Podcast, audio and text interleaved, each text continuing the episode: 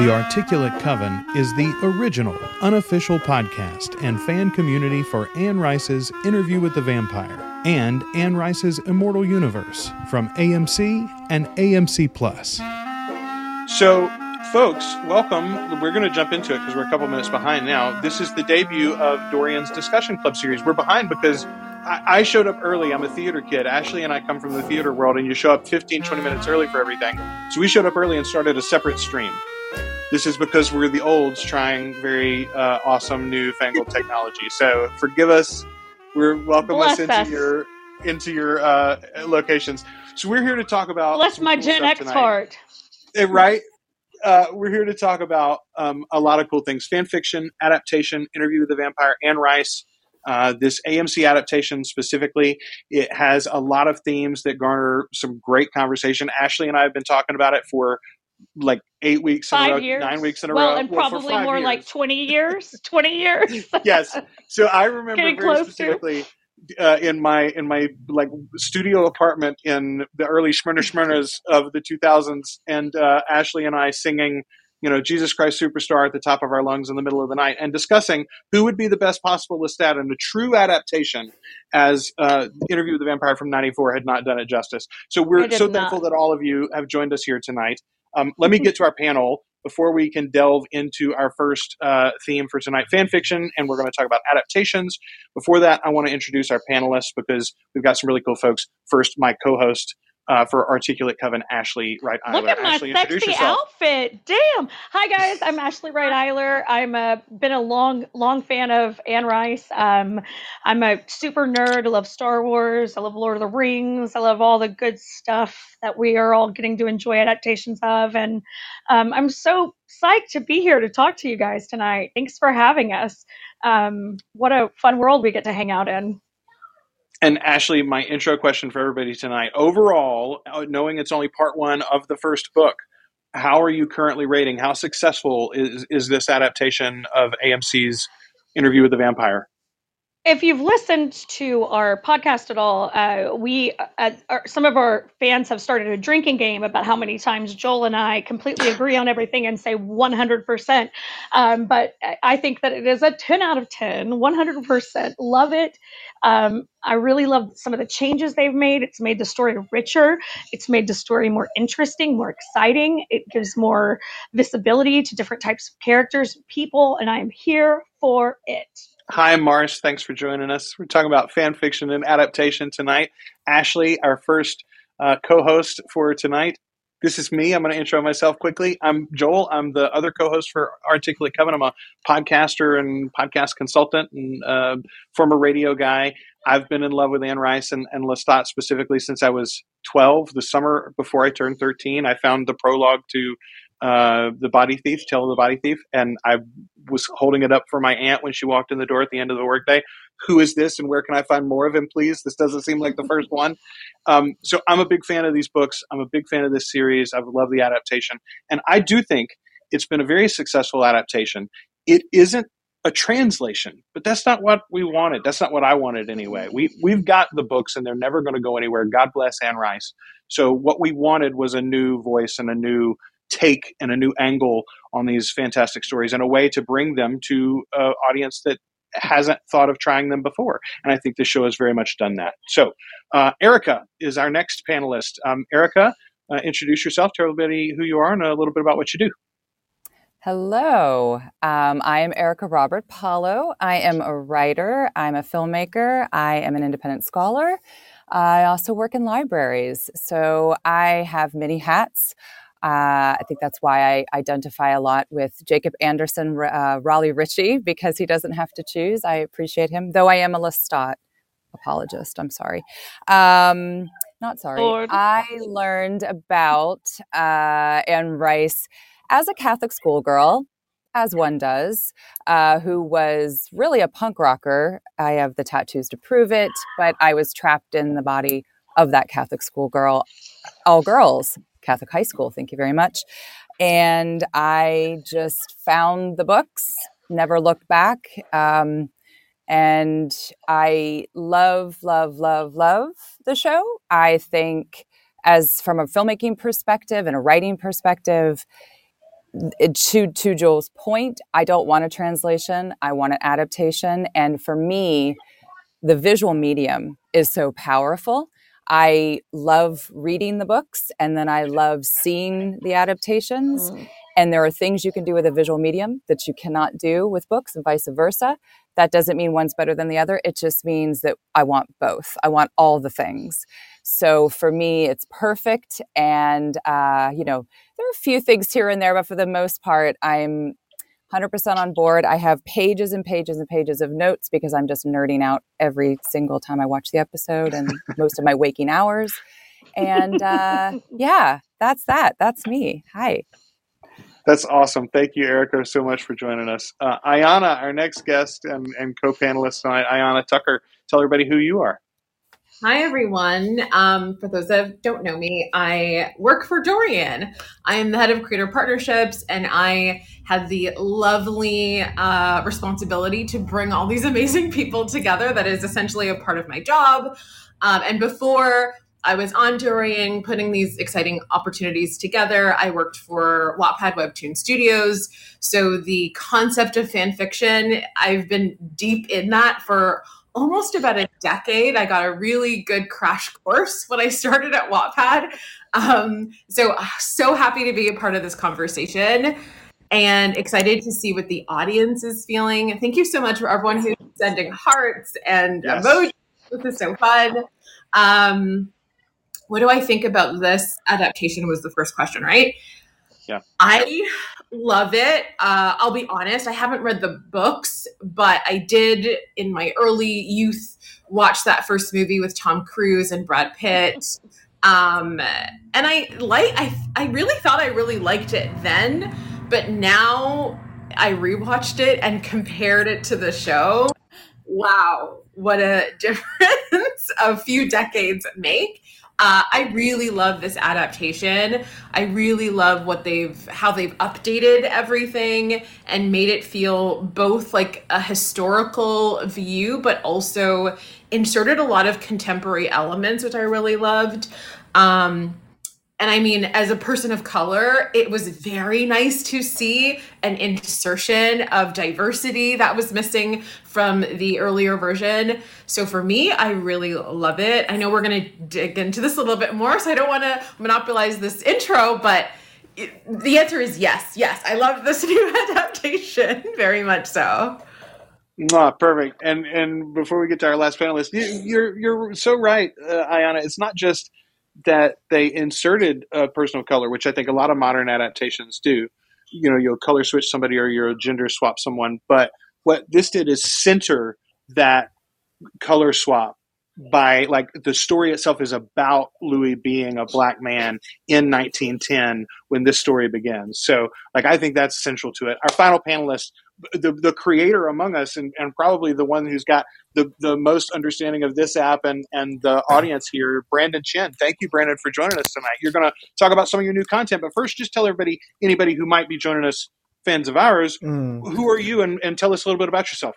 I'm an author. Um, I write primarily like all serialized work. Um, have also partnered with Dorian to create really cool games like uh, Blue Spark and Red Spark, and obviously the new uh, interview with the vampire kind of spin off series. Um, and yeah, I mean, I just like write for video games, novels, manga, uh, webtoons as well, and uh, also make content on the internet. So, you know, it's pretty much all I do. Excellent. Thank you so much, Brandon, for joining us. And and now that everybody is in here, I want to dive right into it. Um, we're going to talk about fan fiction adaptation, the way those two things weave together, spin-offs, uh, of, of all of our favorite stories, not just Interview with the Vampire. But Brandon, I want to start with you, um, specifically because you are both a creator and yet you're working with Dorian, which is kind of known for this like fan fiction sort of slant on things. What are your thoughts about fan fiction? Uh, you know, what rights and, and control does an original storyteller have over their content once it's out in the world? The, uh, Erica made the, the quote this morning in our chat from the interview itself, Daniel says when you tell the story and you put it out there, they're going to do with it whatever they're going to do with it. What are your thoughts yeah. on this? A king and a queen, thank you for joining us. Thanks for everybody to join us. Uh, I don't mean to skip you over, but I want to hear what Brandon has to say about this. Where's that line? What do you think about that? Yeah, I mean, I think fanfic is like really a good opportunity for for people to kind of on one hand it's like oh like you kind of want to stay true to like you know the, the source material on the other hand you want to have fun. You want to do new twists on things. I think um i don't know. I think it would be too it wouldn't be as creative if you were just to like think about hey what would the original storyteller want from whatever uh, new thing that i'm creating? Right? I think ultimately um, you're a new you're a new creator. You're doing a new twist on perhaps an existing ip um, and so i think it's a good opportunity to really like it wouldn't be as fun, I think, if you were to just only think about what other people are, want when as you're creating uh, this fan fiction of a story. And I think actually, you know, letting yourself kind of be free with your own imagination on this unique take on said IP really allows for um, a lot of different kind of what's it called, different uh, twists in terms of like what you can get out of it. Yeah, yeah. As a as a creator, do you find yourself, Brandon, like?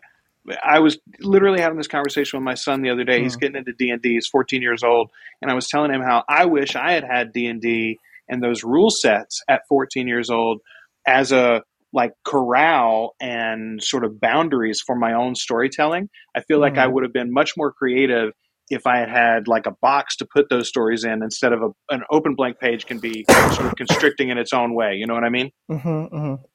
Yeah, I think that's what that's why you know I started off doing fanfics when I was like 13 maybe, like or maybe even younger.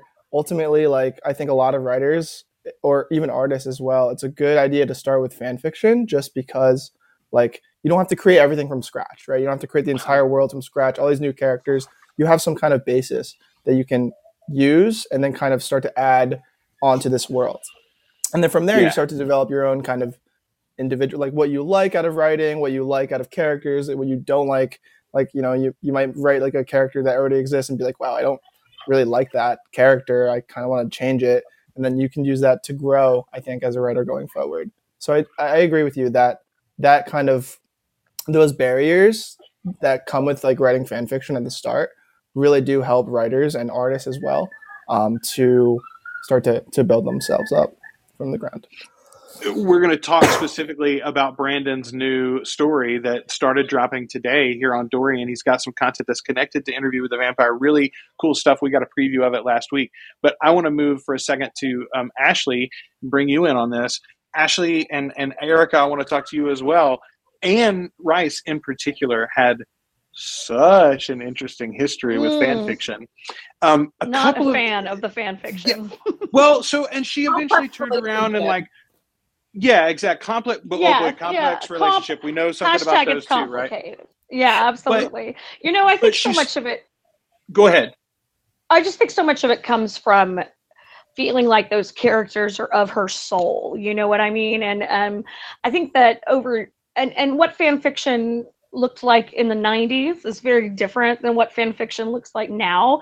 Um, it wasn't as as as done. It wasn't as often done. And I think that she had one of the few IPs that people were really kind of delving in and really writing a lot about and and then starting in these early early years of the internet posting them up and things like that so i think that it was kind of a difficult a different world and a little kind of frightening to think about something you feel so strongly about being changed and altered in ways that you didn't necessarily approve of um, but i think that it's taken such a it's become such a common like a common way of young artists to start writing and expressing and for us to see these characters we love in different scenarios that we didn't possibly imagine. I think that it just it kind of opens up your world deeper. And i think that um, that's something that's really cool about you know this immortal universe that we have that we can play in is that you know it's the possibilities are infinite. She would never have been able to write everything that fans can write. You know what I mean? Like you can't publish that many books. And there are so many blanks and years, you know, years between some of the books, years between some of the uh, uh, experiences we see our characters have and it's really awesome for me as a fan to have that filled in for me you know in different ways and it from different perspectives and i, I think it just it makes the stories it makes the stories richer um, and i think she would probably have a very different opinion about it now Erica, first of all, I agree with that, Ashley. Everybody drink. Um, I do think she would have a very different opinion of it now. I think, I mean, not to bring up the author who shall not be named, but uh, our lady of the Harry Potter, she mm-hmm. sort of like bought it wholeheartedly when she did, she built Pottermore, right? And she's like, you guys come into my house and you build whatever you want to build here, and we'll have all of these different experiences. And I think if Anne was 15, 20 years younger, she would have very much have done, she would have owned something like this yeah. with, with the interview with the vampire experience, honestly. Um, so we're so excited that Dorian has this kind of connection with the TV series to be able to allow fans to tell those sort of stories. But Erica, you know, as a longtime Anne Rice fan, it's not like Anne wasn't prone to a little bit of fan fiction herself. I think about the, the famous uh, Louis Lestat wedding post that she wrote on Facebook. yes. Yes, Lestat Endgame. It's coming, everybody. Um, yeah, actually, so I was really thinking about how, to both of your points, you know, Anne, when she wrote these books, particularly Interview with a Vampire, she was in a very different headspace. Louis, she saw herself as Louis.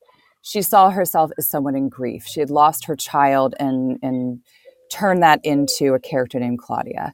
And but the thing is, is, you know, seven years passed before she wrote The Vampire Lestat, and she went on record many times over, and her, uh, you know, her biographers said this, et cetera, et cetera, over time, as Anne herself, because she was also an alcoholic when this was going on in Interview the Vampire, as she herself found more positivity in her life and she was finding other kinds of things to make her happy she actually distanced herself from Louis. That's why Louis gets, you know, kind of lost in the rest of the books a bit, which is why I'm so thrilled about Jacob Anderson because he I'm just I'm for the first time in all these years I'm rooting for Louis for a change. Um, and but the thing is is I think Anne had, you know, to Ashley's point, Anne had this really, really complicated personal connections to not just the stories, but the the characters and what they represented. So I think over time that shifted. And I think you know, to a point, a, a, quick aside about adaptation. One thing I am curious about as I'm watching the fandom uh, go through all of these ups and downs with each episode, and the the people that have read the books, the people that have only seen the movie, the people that have only watched the TV show, and all of the above. I am going to be curious because I do think that the one thing, if you've never read any of the books, maybe if you watch the movie, but especially if you've never read the books, I don't know that the TV show alone has given us enough subtle shades of gray to imply that there is all of this backstory that her she changes therefore lestat changes and then he actually becomes the protagonist of the rest of the book. So we better learn to love him somehow. Um, but i think it's because it's because it's so connected to anne and i think that's why she had such a tem- you know such a hard time with fan fiction uh, because she was seeing it as so black and white that it was people potentially criticizing her pain, criticizing her history, criticizing the journey she went on as she learned who Lestat was, who Louis was, who these characters were. And so I think, you know, I agree with both of you that I think if it was if if Anne had been able to see what has come out of this amazing show with the fan fiction, I think she would be feeling a little bit differently about it. Um, I wish we could hear Christopher's view on it, but maybe someday we'll hear his opinion. I, boy, the more that I think about it, the more I'm kind of glad that we're not hearing Christopher's view on it, very frankly. So let me, I, I want to jump in there first, and then I'll get to you in a minute, I, Ayana, because I wanted to hear your very particular take on one aspect of this, especially, and I want everybody else to too. But I've pulled up the question here, folks. The first question for tonight is there a right or wrong way to fanfic? Go ahead and vote for that. I'm not going to vote uh, until we're kind of ready to move on because when I do, I think it starts a countdown. You can't, it'll close the voting for everybody. But um, please feel free to vote on that and tell us what you think about it. Is there a right or wrong way to, to write fanfic? I think Anne, I was thinking very much this last like week or so about Anne and Christopher's insistence that Lestat be centered and, and sort of like firsted in an adaptation. Uh, Christopher's original script when this thing was at Hulu was called The Wolf Killer, and it started with Lestat's mortal life from the vampire Lestat. And then you'd get to interview with the vampire maybe in a season two or even a season three. You'd get that story, but again, mostly from Lestat's perspective. And at first, I was sort of like, why do they want to do that? And it finally occurred to me this past week. I think it simply comes down to Anne and therefore Christopher as a, a byproduct. couldn't understand how you could center Louis in the story and make him very compelling as a protagonist. Because of the fact that the, Louis is so tied to that period of Anne's life, and she never figured him out. She said as much, even in the Prince Lestat interviews when she's releasing those final trilogy, where he does kind of sort of come into play again in, in Lestat's life in a big way. That's why all the book readers are saying Lestat Endgame. But even there, um, she didn't know what to do with him other than be fawned over by Lestat and a lot of the other vampires like Armand, you know. So well, this show figured it out. Rolin and the other creators had a pitch, you know, I think uh, Louis as a Creole man in the early 1910s, that then became like a spinoff of that first decision. They needed to move the timeline a little bit. Those two decisions gave Louis an agency and a charisma and a compelling arc for himself as a character that you can very easily see how you insert him as a you know bigger player into the events of the later books while still you're right erica bringing lestat more into the center as a complex and more lovable figure whereas now yeah if you only watch the show my wife has asked me after almost every episode why do you people like this guy again not all of us are are lestat apologists no, I love him. I love him. But I also I think there's something to be said about being too close to your characters.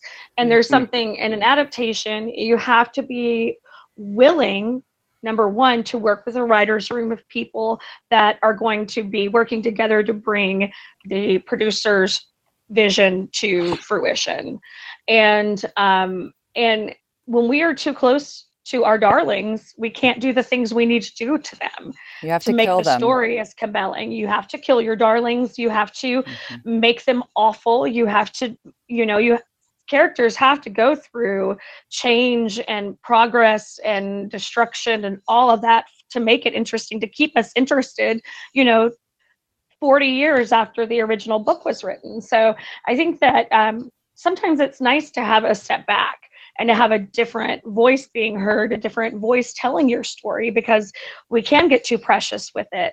And when we do that, we just miss out on so many opportunities for for richness and improvement. Absolutely. Everybody drink once again. Ashley's so smart. This is the reason why we agree all the time. She's really smart, guys. Ayana, I'm going to bring you in here, but first, I am going to cast my vote. So here we're starting the vote timer. Everybody, go ahead and get your votes in for is there a right or wrong way to fanfic? Ayana, specifically, I want to ask you here how cool a thing is it for the Dorian platform, uh, a platform where you're trying to really foster creativity and fan fiction style stories and and bring new creators in so that they feel comfortable creating their own stories. How important was it to have a big IP like Interview with the Vampire, like AMC's Immortal Universe? Um, you know, what does that do for those creators? We talked about it sort of as like training wheels, not to belittle it, but um, it, it think of it more like adaptability right? Like like when you think on your phone you want like a, a accessibility features right? That make it easier for people whatever their need may be to use that device or platform. I almost think of this as like accessibility for creators or storytellers like a sandbox. Like you already know the sandbox is in the playground so you know how to play with the sandbox you know? It kind of yeah. gives you that yeah. Yeah, I think, I mean, I've worked in this space for almost a decade uh, when I combine all this kind of online work that I've done. And, I, and I've always worked with creators, sometimes newer content creators, sometimes uh, young content creators. So having an opportunity like, you know, aligning with a, a pretty major IP like Interview with the Vampire, it essentially gives these content creators like I say like the keys to the castle, right? Like the reality is that like a lot of I mean, writers specifically, because that's usually the type of content creators that I work with, they that is their kind of pathway in. And I don't, and I feel like to take away the ability to find your own way in, it's really, it's really unfair. Like as long as you're treating it with care, I think that there's an opportunity and an ability for everyone. Thanks, Julia. Um, I, I and because I worked with so many young creatives who are super, super talented, but oftentimes they just need that little step forward to kind of get them to the place where I know that they have the ability to be. And sometimes that is working within the the ecosystem of fan fiction and some of i know big authors that are that are far beyond you know the the levels of success some of their stories are like oh when i was a teen in my journal, I wasn't journaling about my life. I was creating these fleshed out stories of my favorite boy band or, you know, these fictional characters that I love from the books that I was reading because where the story was going, I thought it could go further, or where the character's story ended, I thought that there was so much more story to tell. And they took that as the foundation and just build upon that. And if we were to think about it in terms of like, you know, a, a visual artist starting with like a paint by numbers or with um, a coloring book where there's lines, they don't stay in the coloring book forever. Eventually, they evolve and they have their own beautiful pieces of artwork that we can we get to consume. And for me, that's what I've learned about fanfic is like giving everyone the ability to have the tools and those tools look different for every person. So it allows a level of inclusivity that i think we forget when we just talk about oh fanfic as this world where you know they're sexualizing their characters. It's so much more than that. And at dorian it was it's exciting because not only do they get to create the stories but they take it up a level in this multimedia space where it's not just text it's not just illustrations. It's those worlds coming together. It's interactive. It's live streams. so it, like it'll and and the the partnering with the IP just really takes the the shame away from sometimes what happens when you use the word fanfic or adaptations or spin-offs and it'll and it just gives them the freedom to be like okay like it's been validated i can just do this and not be worried about like what the original creator is going to think or that fandom's going to think like I got the keys to the castle. Like, see, AMC says it's okay. Like, the Anne Rice um, ecosystem has says it's okay. So for me, that's the thing that was is super important and super powerful is to be able to be given the merging of these two worlds together and just saying, let's just see what happens here and embrace it. And if it wasn't for this sort of opportunity, we wouldn't have amazing content creators like Brandon Chen, who's, done, right. who's done an amazing job with his story. So for me, that is the most powerful thing. And when I think about fanfic, and that's a world that I didn't know before I kind of uh, started working in the content creator space, but I've definitely learned a whole bunch and I appreciate it so much more.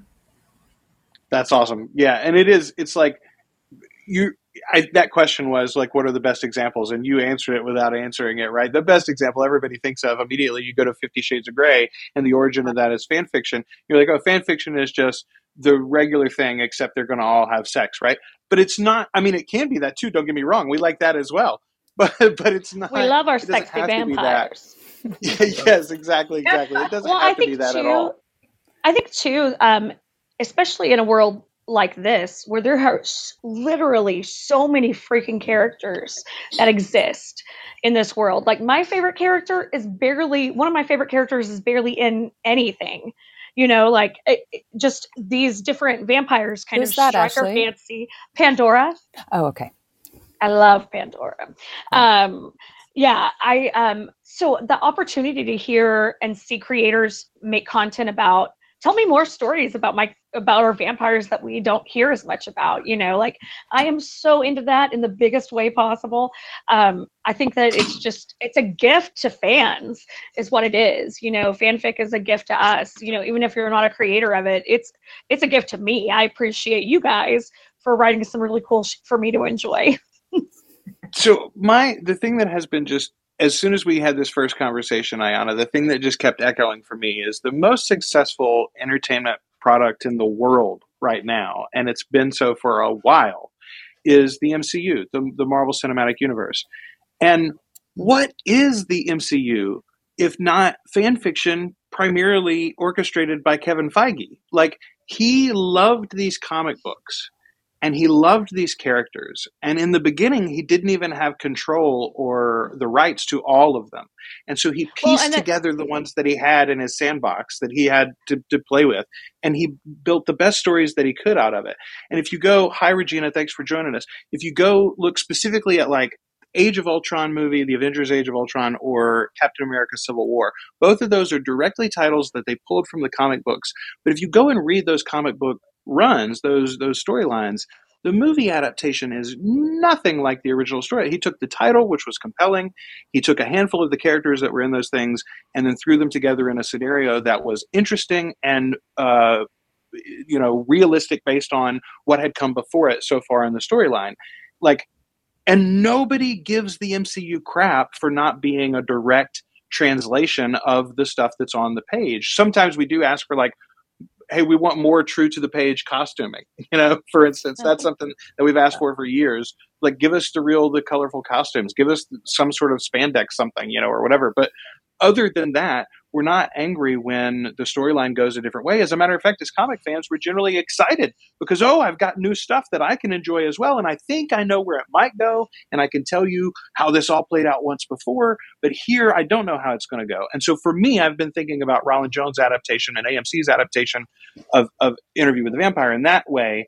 And if you do that, I think you're super excited about it. It's like, oh, here's another swing at all of these stories. And maybe we go into different nooks and crannies. Maybe Pandora plays a huge role here because because you can maybe AMC thinks, oh, we can give her our own spin-off show, for instance. Scarlet Silver, thanks for uh, joining this the feed here.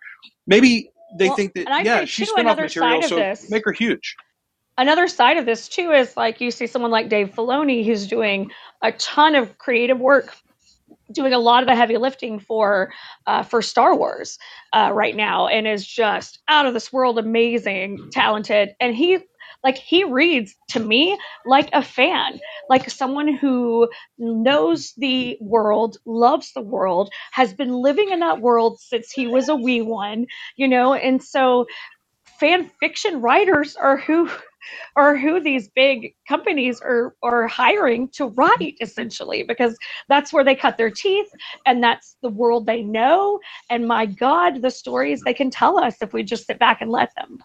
Can i add something to that too? I'm just thinking about Please. how um, well rashid right? Uh, to you know talking about taking a minor character like pandora well, Rashid, it, he exists, but he's like this teeny tiny little character in a later book that no one remembered until somebody looked it up in the alphabetary, right?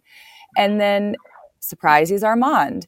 You know, I think that it is it, it's a testament to a version of a fanfic, but also so you're you're you're engaging with the book readers who know who these people are but you're twisting it for them. You're giving them something new. You're keeping them on their toes.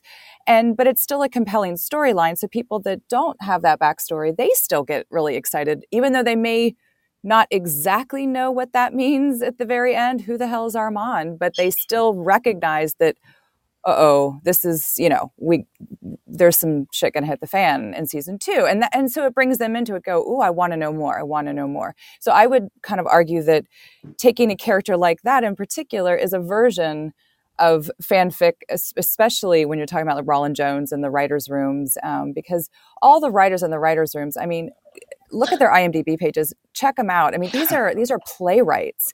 These are fa- fantastic people. The directors, these are all. I mean, just Uh, everyone involved in this project and the whole immortal universe especially with you know the vampire chronicles these are fans. These are people that are obsessed with this. I mean this is even if they had not read every book they felt a real affinity and connection to this and they wanted to keep the audience on their toes. But it was all coming from a place of interest and love and you know wanting to bring it into a new you know to a new audience and update things that they could i think it's fantastic i a million percent agree with that and erica i want to i think this is a good place to insert something that you and I talked uh, earlier about today. But but first, I do want to remind people we're going to get to Brandon in just a second and get him to tell us a little bit about his new story that starts dropping uh, started dropping today. I should say you'll be able to play it in weekly installments. I think over the next several weeks. Erica, you you and I were talking about how some of the book purists are, are saying, well, you know, it's not Anne's voice. It doesn't have enough of her poetry. Uh, they've changed too many things, et cetera, et cetera. You are currently rereading, and there you found some really interesting passages and some connections that are like straight in the thing. In particular, I want you to tell us about the paintings. Oh gosh. Okay. Well, so I'm, you know, I've re- I've read these books a lot. I'm just I I'm almost at the end of um, Queen of the Damned for like the third, fifth time of rereading this. I, it's the um, Devil's Minion chapter. For those who know this book, it's a specialty. What the Devil's Minions chapter is, it is the original Daniel became a vampire. Spoiler, sorry, I have to say it because this is important. Because it's like a 40 year old book. You're good. exactly. But also to that point, in this chapter, Armand and Daniel, as a young human, were lovers for 12 years. And so, and, and then we don't know what and how that ended. We don't actually, not even in the books, we don't quite know how this is. Well, we know that he turns into a vampire, but we don't know if there was anything else that could allude to the fact that in the television show, they've really changed things. Obviously, Daniel is almost in his 70s, I believe. So, rereading this chapter, all of a sudden, I just kept finding line after line after line that I realized that the writer's room were basically pulling from this chapter and inserting into all of the different scenes in the television show between Louis, Armand, oh, excuse me, Rashid, and um, Daniel. So, I mean, there is some pretty compelling stuff. I mean, it goes, there's stuff from um, basically, you know, Armand. Uh, choosing Daniel's clothing for him, ordering all these different dishes and having them brought to the table, whether he wanted it or not, picking the entertainment, figuring out Armand loves technology, by the way, um, including blenders. And uh, he's an art freak. So uh, Armand is known for stealing precious works of art, Degas. Uh, where else does he say? I'm trying to remember all the different ones he lists. Um, and then he would hand them to uh, Daniel to have Daniel resell them and get the money so that they could be mil- like bazillionaires. So, what's really interesting is there is actually a line uh, at the very end, it's one of the last few pages of that chapter where basically Daniel is recalling some of the things that. Um, uh, I'm trying to find it. Sorry about this. Uh, Daniel's trying to figure out just what he's doing in this relationship. He wants to be turned into a vampire. Armand keeps saying, "No, no, no, no, no, I'm not going to do that." And then, um, I mean, in in the books, he does eventually. However, I just I found this really interesting line, and I will quickly read it. So, um, for those of you who've read the or watched the TV show, you know that there are these precious works of art all over Louis' uh, penthouse. It's Armand's because that's Louis is way classier than all of that. But anyway, uh, Armand has amazing giant works of art on the wall. There is we see it in multiple different scenes. It's by the uh, the artist Francis Bacon. Originally, he's Irish. He does crazy stuff. Please Google him if you don't know Francis Bacon. He did a thing that's a triptych, which means you have three separate panels of a painting, and I believe it was from ooh, the 40s, 50s. Uh, it was at the Tate Modern in London. So anyway, if you look at the TV show, they're on his wall, and um, which is she sent me she sent me the photos earlier in, in an email. I wish I could post them here. They it is yeah. so clearly those exact photo uh, paintings it's crazy. that are referenced yeah. in the book. And, so you've got these. well, I, yeah, well, real, I'm sorry, ahead. real quick, just because otherwise, so people no, will be like, please. "What the heck are these people talking about?" So here's a real quick uh, thing that Daniel says. He's he's talking about these paintings and talking about Armand. So vivid the figures in the painting, formless creatures who were actually great thick smears of glaring yellow and red paint. Everything that looked alive was alive. That was a distant possibility. You painted armless beings, swimming in blinding color, and they had to exist like that forever. Could they see you with all those tiny scattered eyes? Or did they only see heaven and hell of their own shining realm, anchored to the studs in the wall by a piece of twisted wire? if you go back and look at that, go if you have AMC Plus, check it out. I think that the writers pulled this and then turned it into the actual paintings, and then the production design production design art team put it on the wall, and that's an adaptation, folks. That is awesome. that I mean, and also boy, Anne Rice can really write, can't she? Like what a what a yeah, talented- anybody anyone that says that we haven't had enough of her prose in here, I'm sorry. It's I mean, I know I'm reading from the book, but there, it's everywhere. It's everywhere in the television show. I mean, the balcony scene with Lestat talking to Louis. I mean, he's pulling directly from the, the interview with the vampire book, and it's just it's beautiful. It really is lovely, um, folks. We are we are rounding out a little bit of our uh, uh, time here, so I do want to be um, respectful of everybody's time. And Brandon, in particular, I want to get to you now. Uh, get your vote in, by the way. I'm about to uh, close the voting there on uh, whether we're doing okay. All right, everybody says we're all right. Brandon, tell us a little bit about this story, and uh, it started dropping today. Am I right on that? Yeah, so just dropped today. Um, the story follows two characters, John and Kayla, who are original characters. So obviously, it's a fan fiction. So brand new characters, super cool, super exciting um, to be able to play kind of in this world with with new original characters and a new story. Um, and they're detectives. They're they're uh, detectives that are ultimately looking at these uh, murders that have been happening, where obviously it's vampiric vibes, but no one's really like knowing that they're vampires, right? So the story obviously cuts into Interview with the Vampire, the AMC series, um, through the perspective of these two um, detectives that are trying to figure out why there's dead people everywhere. I love this It's not the perspective it's not the so bureaucrats. much. Isn't that what isn't that what Find it. Lestat called it? it's so brilliant. I love this like perspective on this story. Like this is to me the best part of fan fiction is like getting a whole different like uh especially in this world it's all about the uh, unreliable narrators and our different narrators and sharing the story and to Mm. like that slant on it mm, it appeals to my true crime love and it appeals to my vampire love i am Mm. so here for it brandon No, I think it was exciting, and for me, because I'm I'm a newer newer fan to this kind of IP, so um, for me it was like a lot easier to like write it like from a newer perspective coming into it, as opposed to like you know like just jumping right in. And I wanted to create um, an experience that would be enjoyable for both like fans of the series, but also like newcomers as well, kind of like me, right?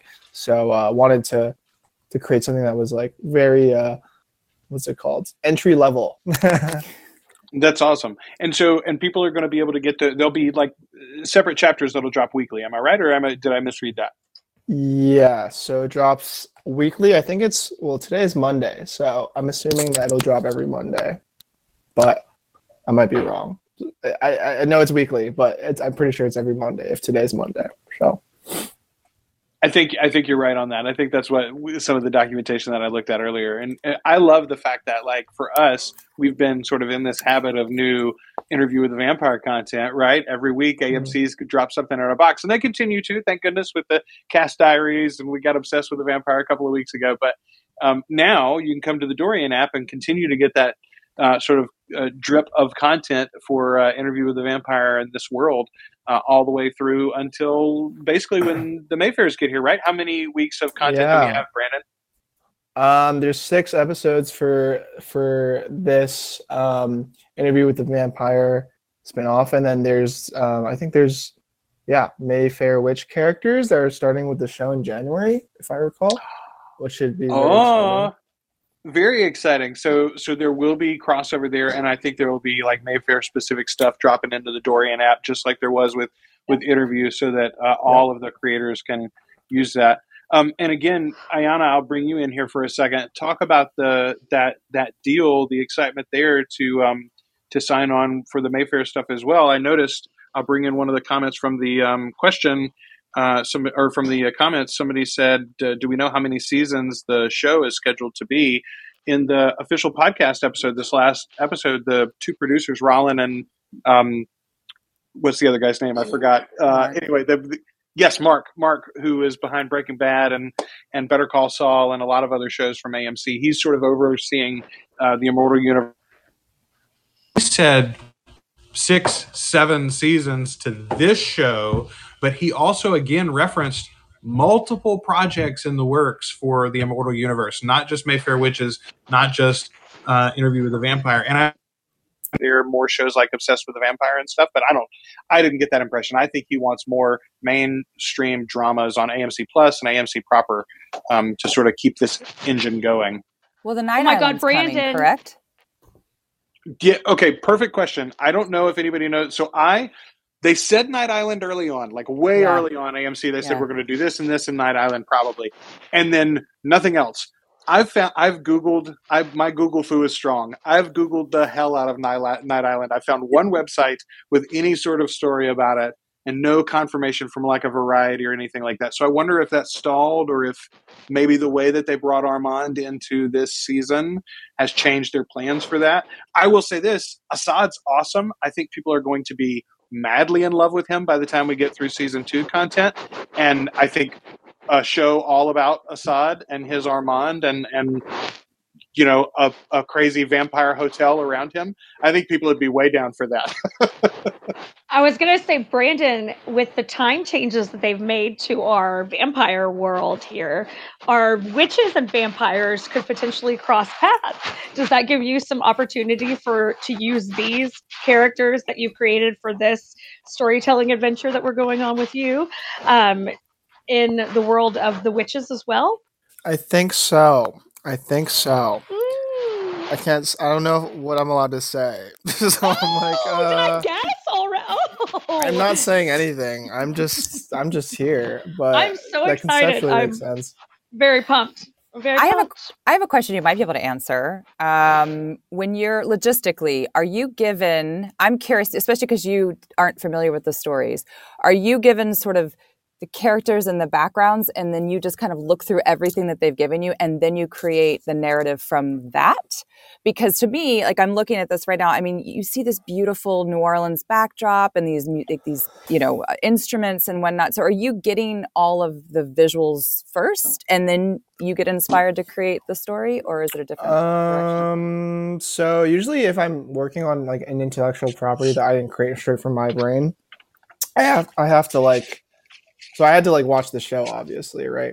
I probably there's probably no way I could read the all the books in time. That's physically impossible. You guys have been have been in this lore for for so long, so I was like, oh, how am I going to catch up? But um, yeah, it was mostly like doing my own research. I had there was obviously some like um, what's it called? Some documentation I could just review that would summarize everything, and then obviously watching the TV show to try and capture uh, the audiences. And I think I had some of the um, what's it called? We had some of the art assets, which was mostly backgrounds that would help like create the environment like in my head, in addition to like like what I was seeing on the on the TV uh, series.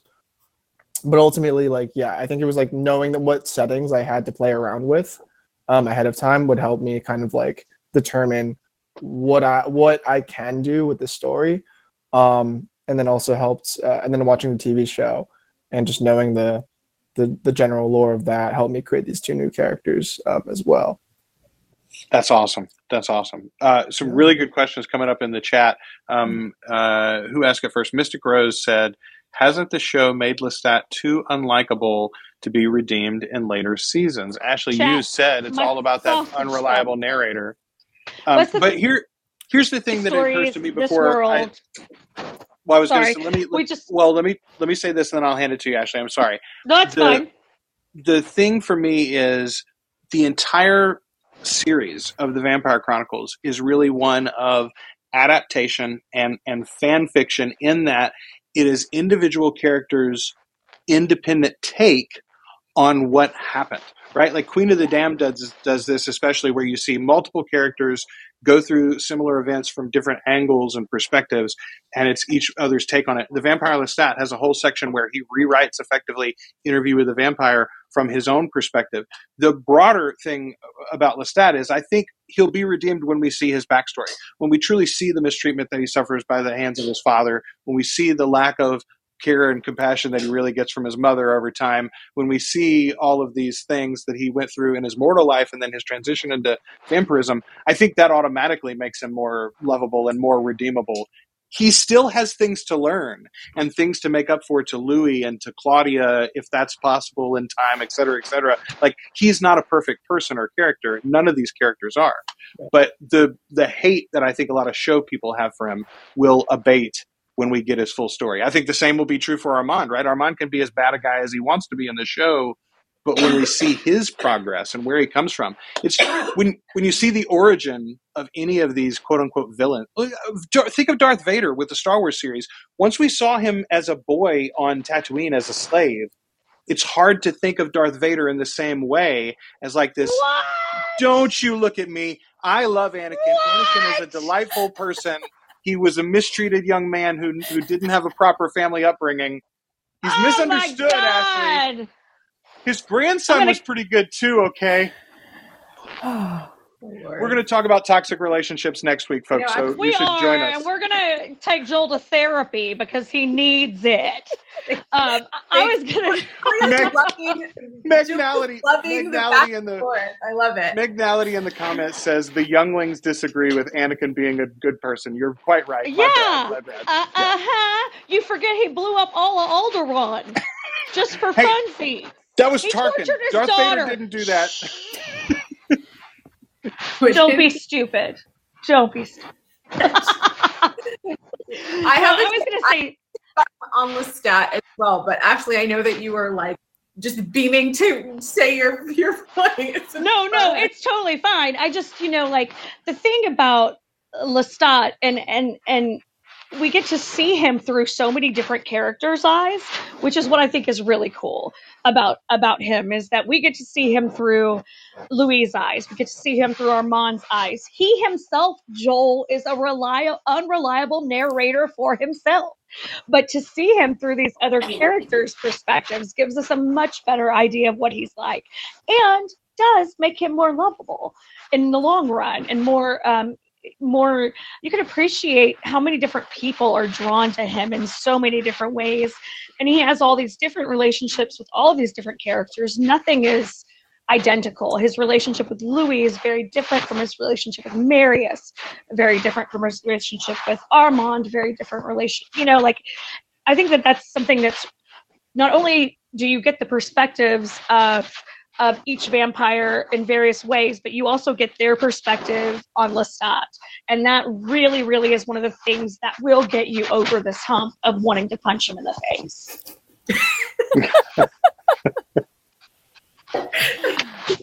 I wasn't expecting you to end it that way. But yes, I, I, I co-sign on everything that Ashley said. But it is true, like at least in this version of the story, we are truly seeing it from we're seeing Lestat through Louis' perspective. And there is a softness. I know it's not often, but it is there. There is a softness to Lestat that peeks out here and there.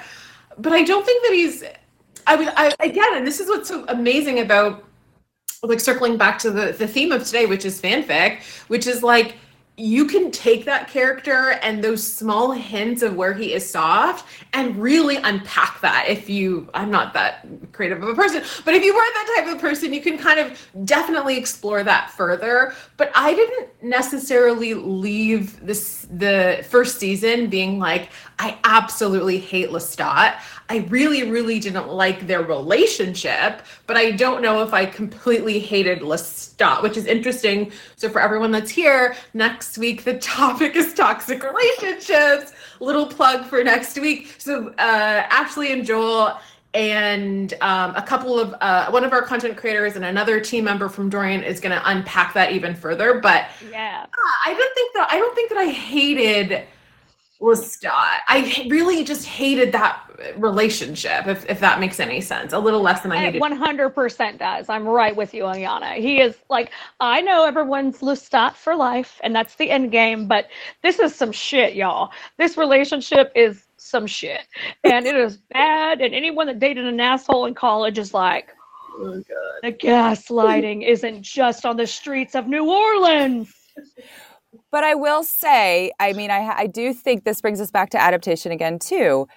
Lestat is not like this in the books, not like the way he's portrayed in the TV show. Yes, there's bits of it, absolutely, absolutely. But the violence that he does against Louis is not in the books. The just th- there's so many things to where I and I think it's it is unfortunate, but I do think this is a visual medium we're talking about. To be able to see that awful, awful violence and to see what he's capable of, it tells us so much as an audience as we're watching something like this, you know. But I do think that we're going to be as we start to get more people's opinions, and I, I, yeah, no one's a reliable narrator. I think once we start seeing that it is not so simple as there because there are no villains in this. There are no villains. There are no heroes. Everybody's screwed up and has a Well, it's hell of a lot of years. you for- know? yeah, It's thank you. They're monsters.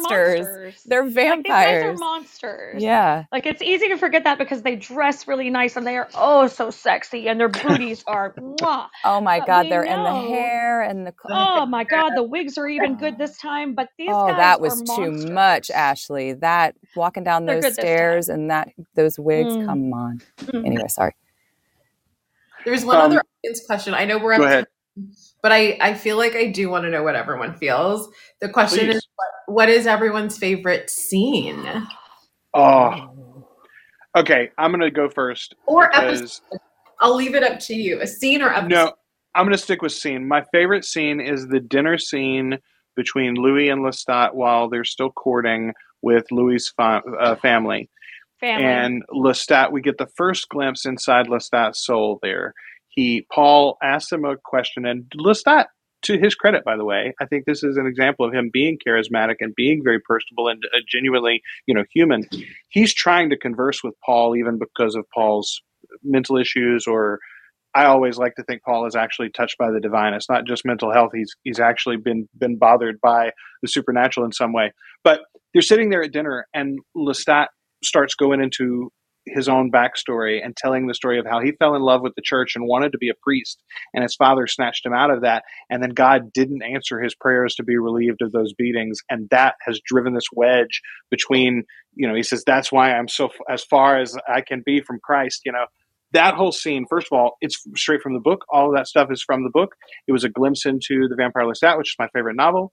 Sam wow like that's part, i think part of the emmy reel you take that you take the balcony scene you put those together and give the man some awards but like that was the scene to me that said these people know this this story these characters they're doing this the right way they're gonna they're gonna do us a you know a good service here i love it uh, brandon what about you what's your favorite scene you think Um, uh, let me think. I don't know. Maybe it's the. There was this one scene. I think it was like really early in this in the series, but like it was literally. I think it might have been like the first episode. It was like where they they were getting it on, right? It was Louis and ah. Lestat, and things were getting on. But I was like kind of confused because I was like, okay, like this. I think I didn't know this guy had like hypnotic powers or what. I kind of knew, but like it was because I'm new, so I was like, oh my god, what is happening? So for me, I was like, it was more like the shock value of like 20 different like new things happening at once. I was like, wait, they're getting it on. Wait, he's gonna get bit. Wait, like he's getting like mind manipulated in this room right now. Like I'm so that They're was just, like, flying. Yeah, there was so many emotions. So I was like, They're- oh those wow, beautiful booties cool. are in the air. man man those are Mm. ashley to your Mm. point those are some fantastic Sorry. booties Ash, Brandon, that was a great scene, by the way. Thank you for highlighting Yeah. it again and reminding us all of Sam Reid's ass. Uh, And Ashley, Jacob too. Come on. Well, and Jacob too. You're right. I don't mean to belittle the man. He's listen. He's going to get his opportunity roles in season two. Oh my god, we're He getting and- so many hearts for that. He and Assad are going to be. It'll be you. booties.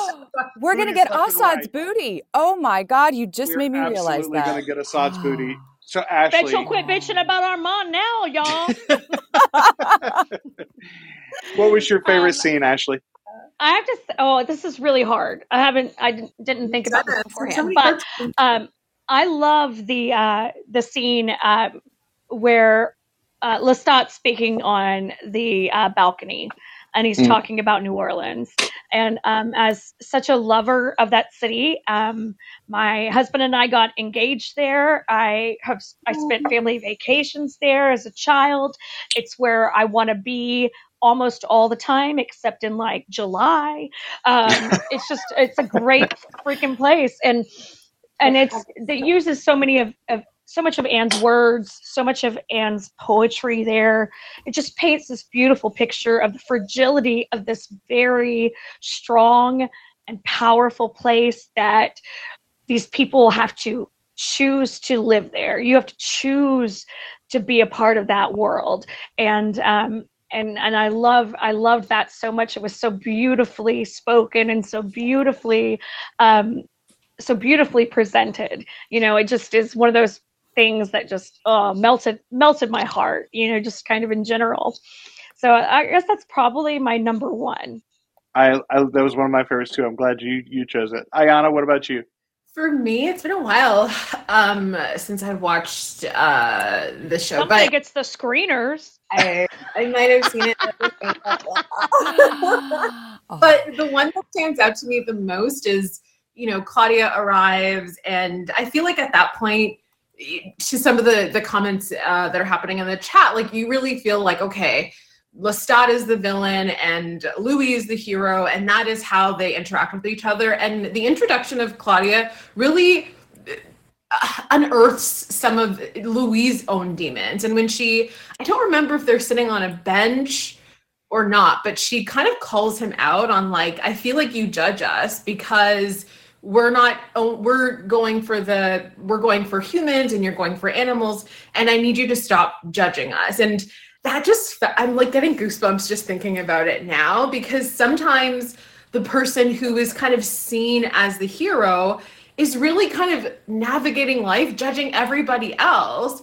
And i thought that it comes from the innocence of like a younger person. What did they say in the chat? The youngins. Sometimes they are the best people to call you out on things like that. And for me that really stood out and i was like oh my god I cannot wait for more Claudia because she is just putting these men in their place.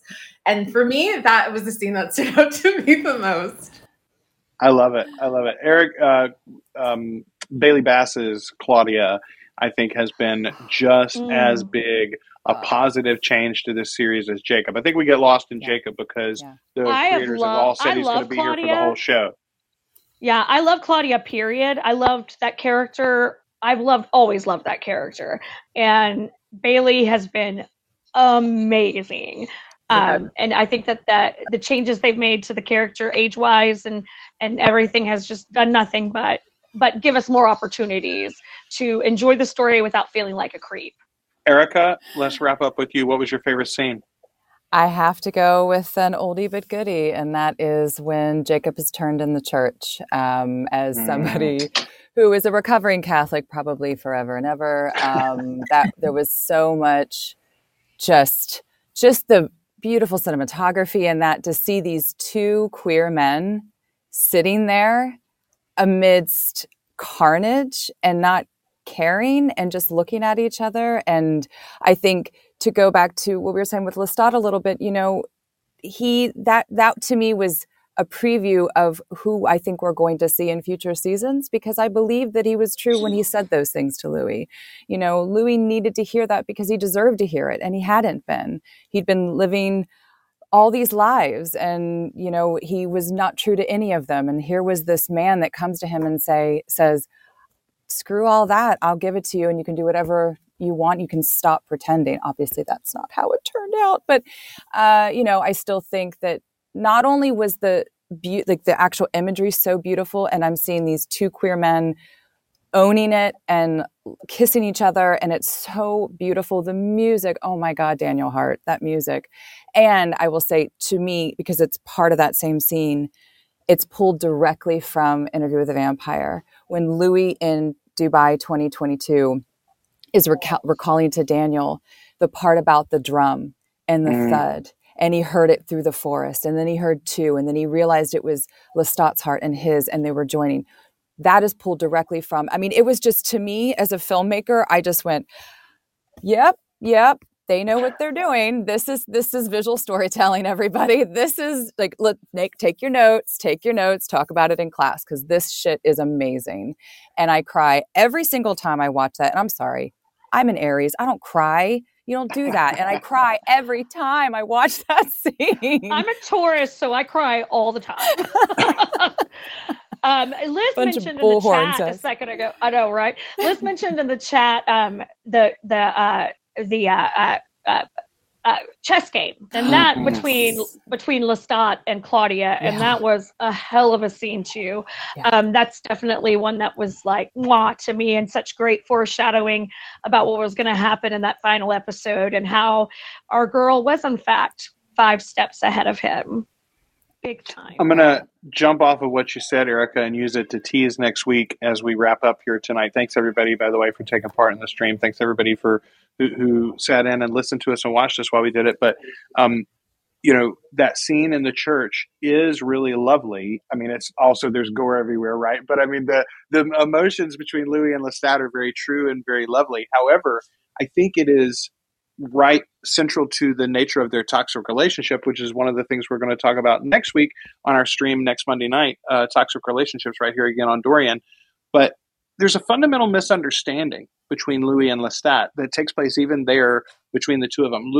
Lestat says that you know he sees Louis and he wants Louis to be himself, uh, his beautiful self throughout eternity, and yet that's not honestly accurate. Lestat believes completely that Louis is hiding himself, that he's sort of like got some self shame going on as a gay man, as a vampire, then later. Whereas for Louis, it's about code switching and navigating the world in which he lives. And he doesn't understand Lestat's lack of, of realization of that. And that fundamental misunderstanding, like everything branches off from it, I think. So we're going to talk about that and all the your favorite toxic relationships from fandom. We're going to talk about that next week. I want to say first quickly thank you to Erica. Erica, where can people follow you if they want to hear more from you online uh, after this? Uh, I go by my full name, Erica Robert, the men's name, Pallo, P A L L O. So it's E R I C A R O B E R T P A L L O on pretty much everything except for Twitter. And it's Erica R. Pallo. And I have a website uh, with that full name as well. Awesome. Thank you so much for joining us to spend some time with us. Um, Brandon, uh, people can access the stories here on Dorian starting today with the first chapter. Tell everybody the title again. Um, interview with the vampire blood hunter. It's here on Dorian, and also, um, yeah, you can find my stuff uh, also here on Dorian. Inspired author. You want to point them to anywhere else on a Twitter or something like that?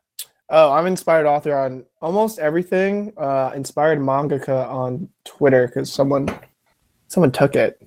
But uh, yeah. Bastard. Those darn how name stealers. Ayana, where can people find you uh, if they would like to interact with you after this? They can find me on Dorian. they can find uh me, yeah, on Dorian. Um, and also my what is my Instagram account? Oh, it's Iana Banana. I know. Banana. I just go in it. I never know what it is, but at Iana Banana, uh, I, I post a love lot of a lot of stuff about Dorian. Um, and if you go to our Discord as well, anyone who might be new here and wants to like, you know, get a, a session onboarding on on how to use Dorian, how to be a content creator like Brandon, um, me and my team, Liz is on the call as well. I think Christina might be here as well. Um, we're definitely the team to help you kind of get your creative juices flowing. I think I put the title of Brandon's um, story in the next uh, taps over. In the next tap, oh, look at you! I was held. Uh, thanks everyone for joining us. Look, we get to look at Lestat again, so I'll, I'll never mind that. Feel free to try your hand at your own fanfic stories.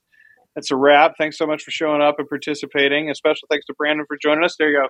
Interview with the Vampire Blood Hunter. The Blood Hunter. That's the one to look for, I cannot Um, wait. Ashley, tell everybody where they can find you online as well if they'd like to follow I'm, you.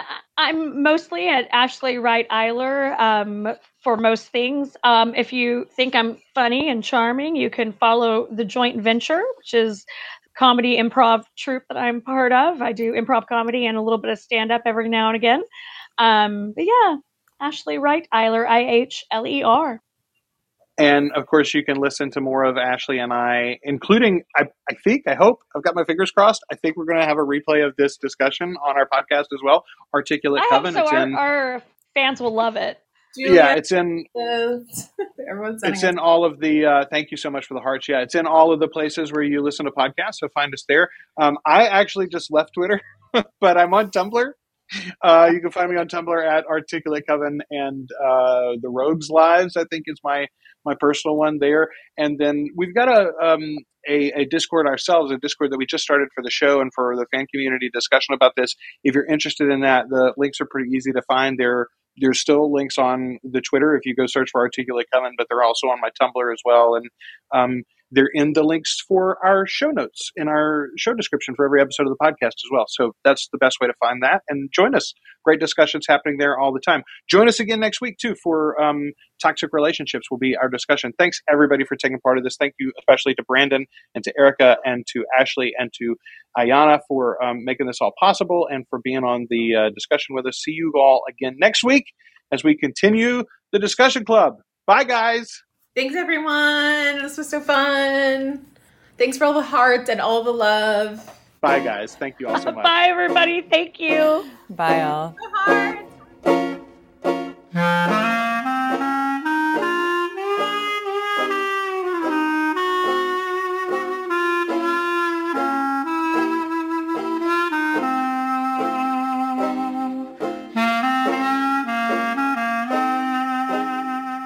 Thanks for listening to The Articulate Coven. You can join our community on Facebook by following the links in the show notes or searching for Articulate Coven on Facebook. You can subscribe to the show in Apple Podcasts, Spotify, Google Podcasts, or at articulatecoven.com. And share us with your Anne Rice loving friends.